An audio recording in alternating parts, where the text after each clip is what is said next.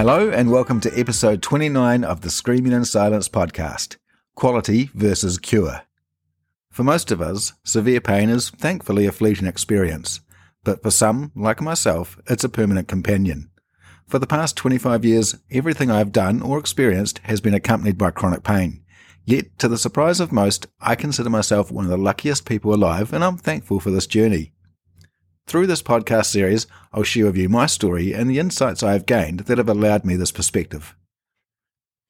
We live in a world where so many people are looking for a cure for what ails them, and for almost every ailment, there is some product promising it has the answer.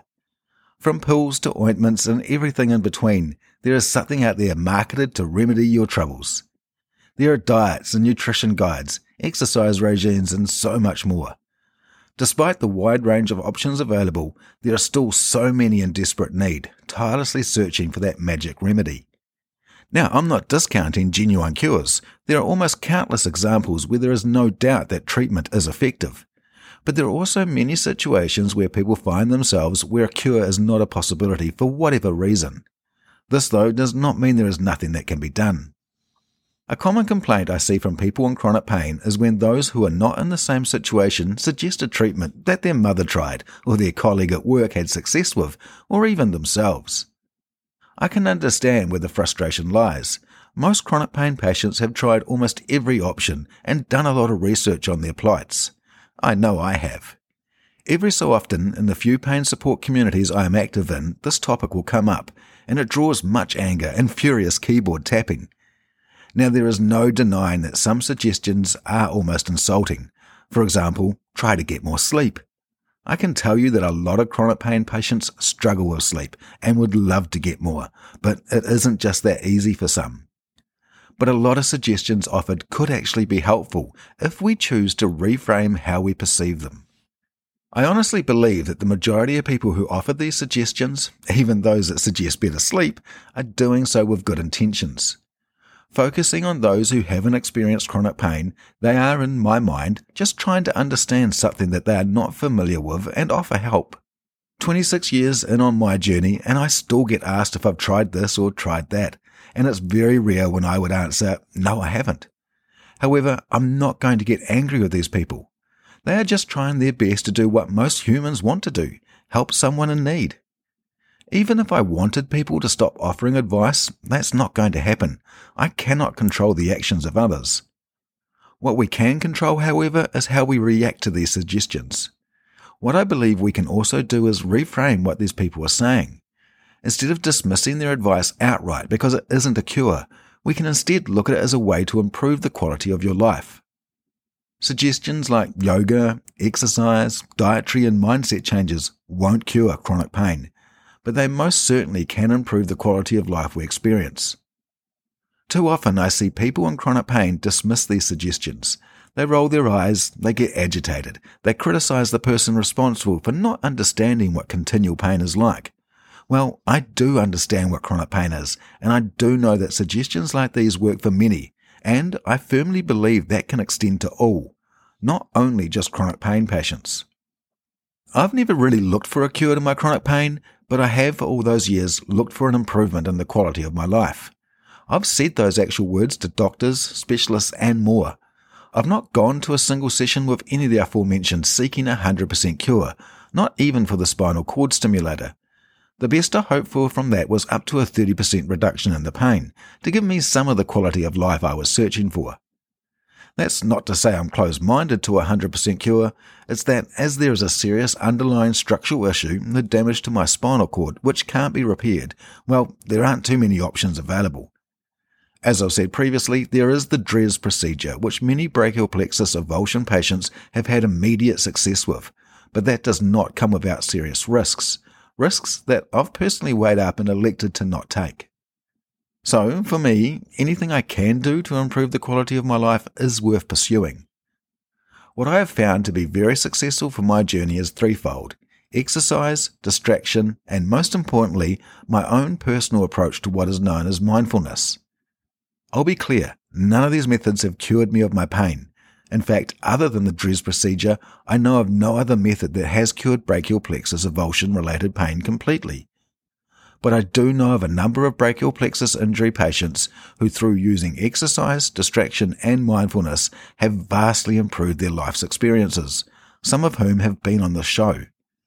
I also know of other pain patients outside of brachial plexus injuries who have had the same results. Earlier, I mentioned that these suggestions, when coming from someone who hasn't experienced chronic pain, result in anger and ridicule. So, how about when they come from someone who isn't chronic pain, who has walked the walk and can talk the talk?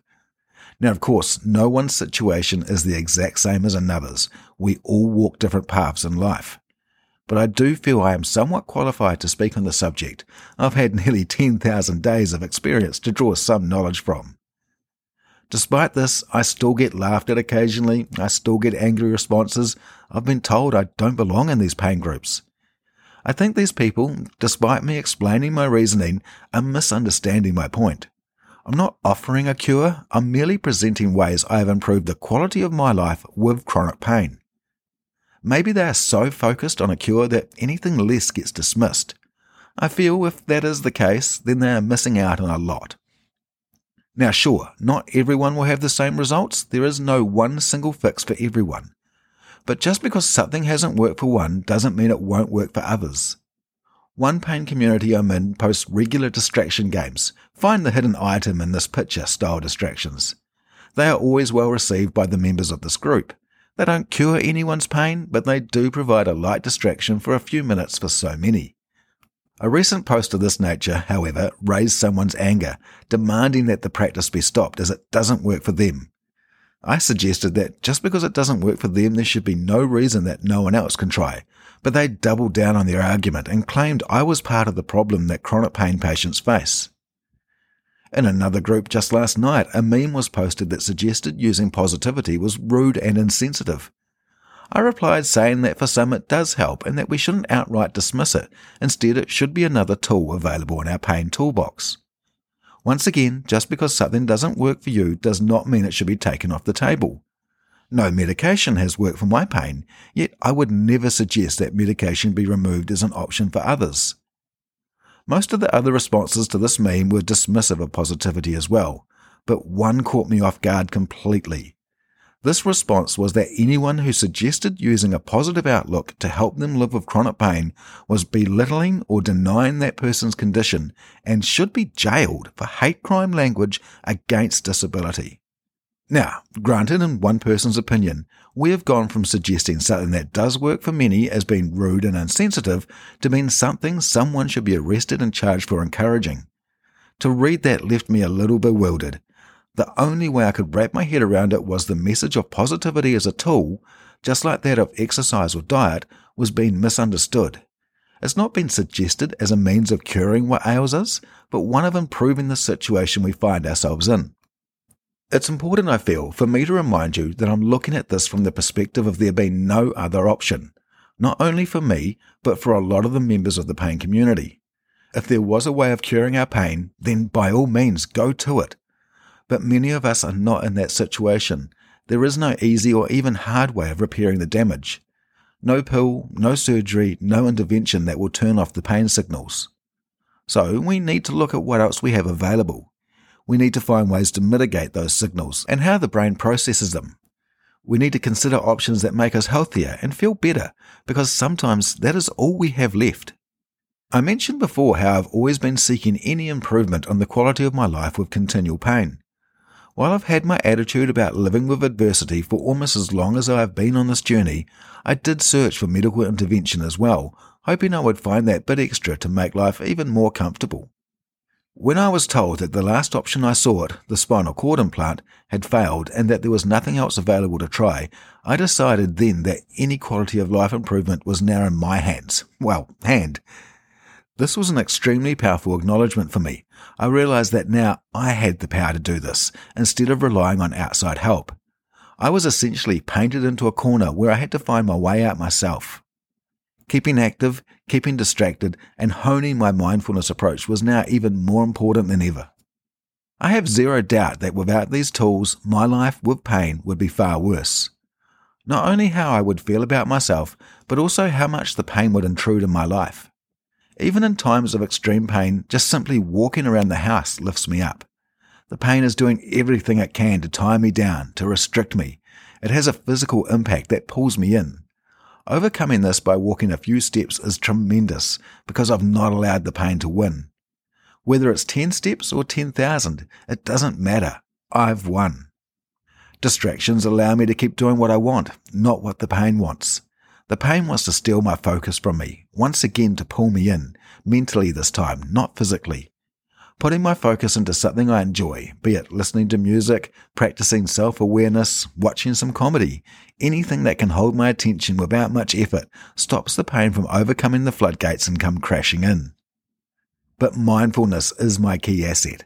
I've not read any books on the subject, so it is my own variation of this skill. It might not be to the textbook, but mindfulness didn't come from a textbook. It came from individuals who found themselves in a place of great difficulty with no other options available, much like I did. A huge component of my approach is gratitude and positivity.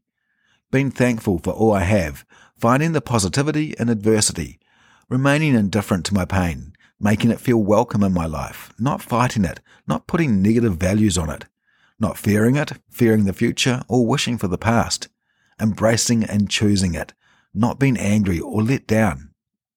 None of these tactics I employ cure me of my pain. It is still very present in my life, but they allow me to control how the pain impacts my life. Not only this, but it reduces the intensity of the pain. I've experienced the anxiety that comes with extreme pain. I know the fear it can bring. I know the suffering of letting your thoughts run with the pain. I know the effect letting these feelings in has. It will make my pain worse. It won't just overcome the floodgates, it'll smash them down and drown all below. I know that being inactive compounds the feeling of being unable to do what we want, that getting up and moving, even if only a few steps, if that's all that is possible, is liberating and uplifting. And I know many others do too. Despite the memes that pop up about not suggesting positivity, diet, or exercise for coping with chronic pain, there are often comments or posts from some where they have found great success with these tactics and more. Real people with real pain getting real improvements. No, they're not cured of their pain, just as I'm not either, but they're using what they can to make the best of what they've got available. As far as we know, this is our one shot at life and all the experiences it holds. We shouldn't dismiss or ridicule anything that can make that more enjoyable, nor should we deny the option for others even if it doesn't work for us.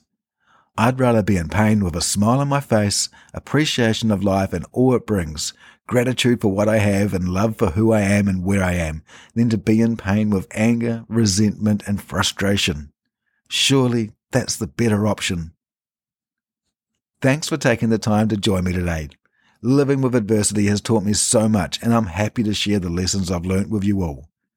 I hope to get one more show in before the end of the year, and I'm working on some new developments for 2024, so stay tuned for updates. Until next time, take care, have a great week, and I look forward to seeing you soon.